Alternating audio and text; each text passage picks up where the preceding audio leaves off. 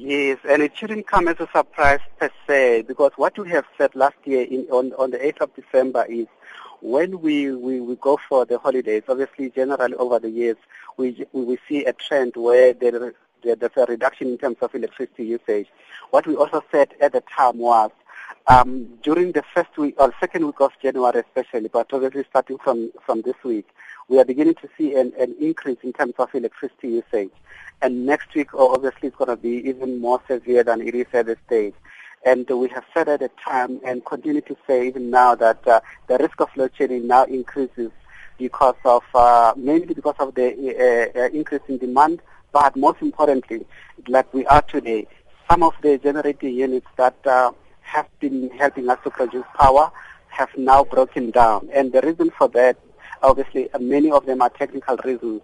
And, and uh, yeah, we, we as a company are running a very old power system, and that's why we, we are seeing uh, um, technical uh, breakdowns from time to time. All right, but uh, did the December holiday give you a, a, break really to be to be able to maintain some of these old uh, uh, engines that you have? Yes, true we, we have used the, the holiday season to to do maintenance on our generating units, and we'll continue to do this even up and up until or even through winter, because we, we we are having a backlog in terms of maintenance. So we're trying to remove uh, as much as possible some of the units that still need to be to be maintained. Yes, we, we did do the maintenance, and which is why even at this stage we are able to continue to generate elect- electricity despite a very tight system. Because we are getting assistance from some of the units that we have brought back um, for, from the holiday season where we were doing the maintenance.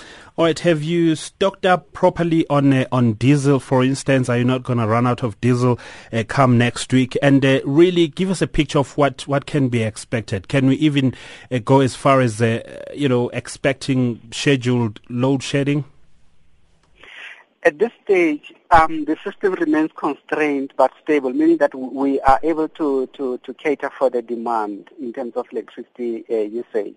But if we if we lose some of our generating units, or if the, the, the pressure increases, then at some point we will be forced to implement load shedding.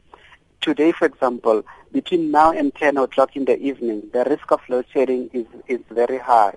Mm. So that's why we're asking people to assist us to avoid that possibility of load shedding by making sure that they use electricity sparingly. People who will be knocking off later this afternoon, for example, we're asking them to, to switch off lights and air conditioners in their offices so that we minimize the, the risk of load shedding.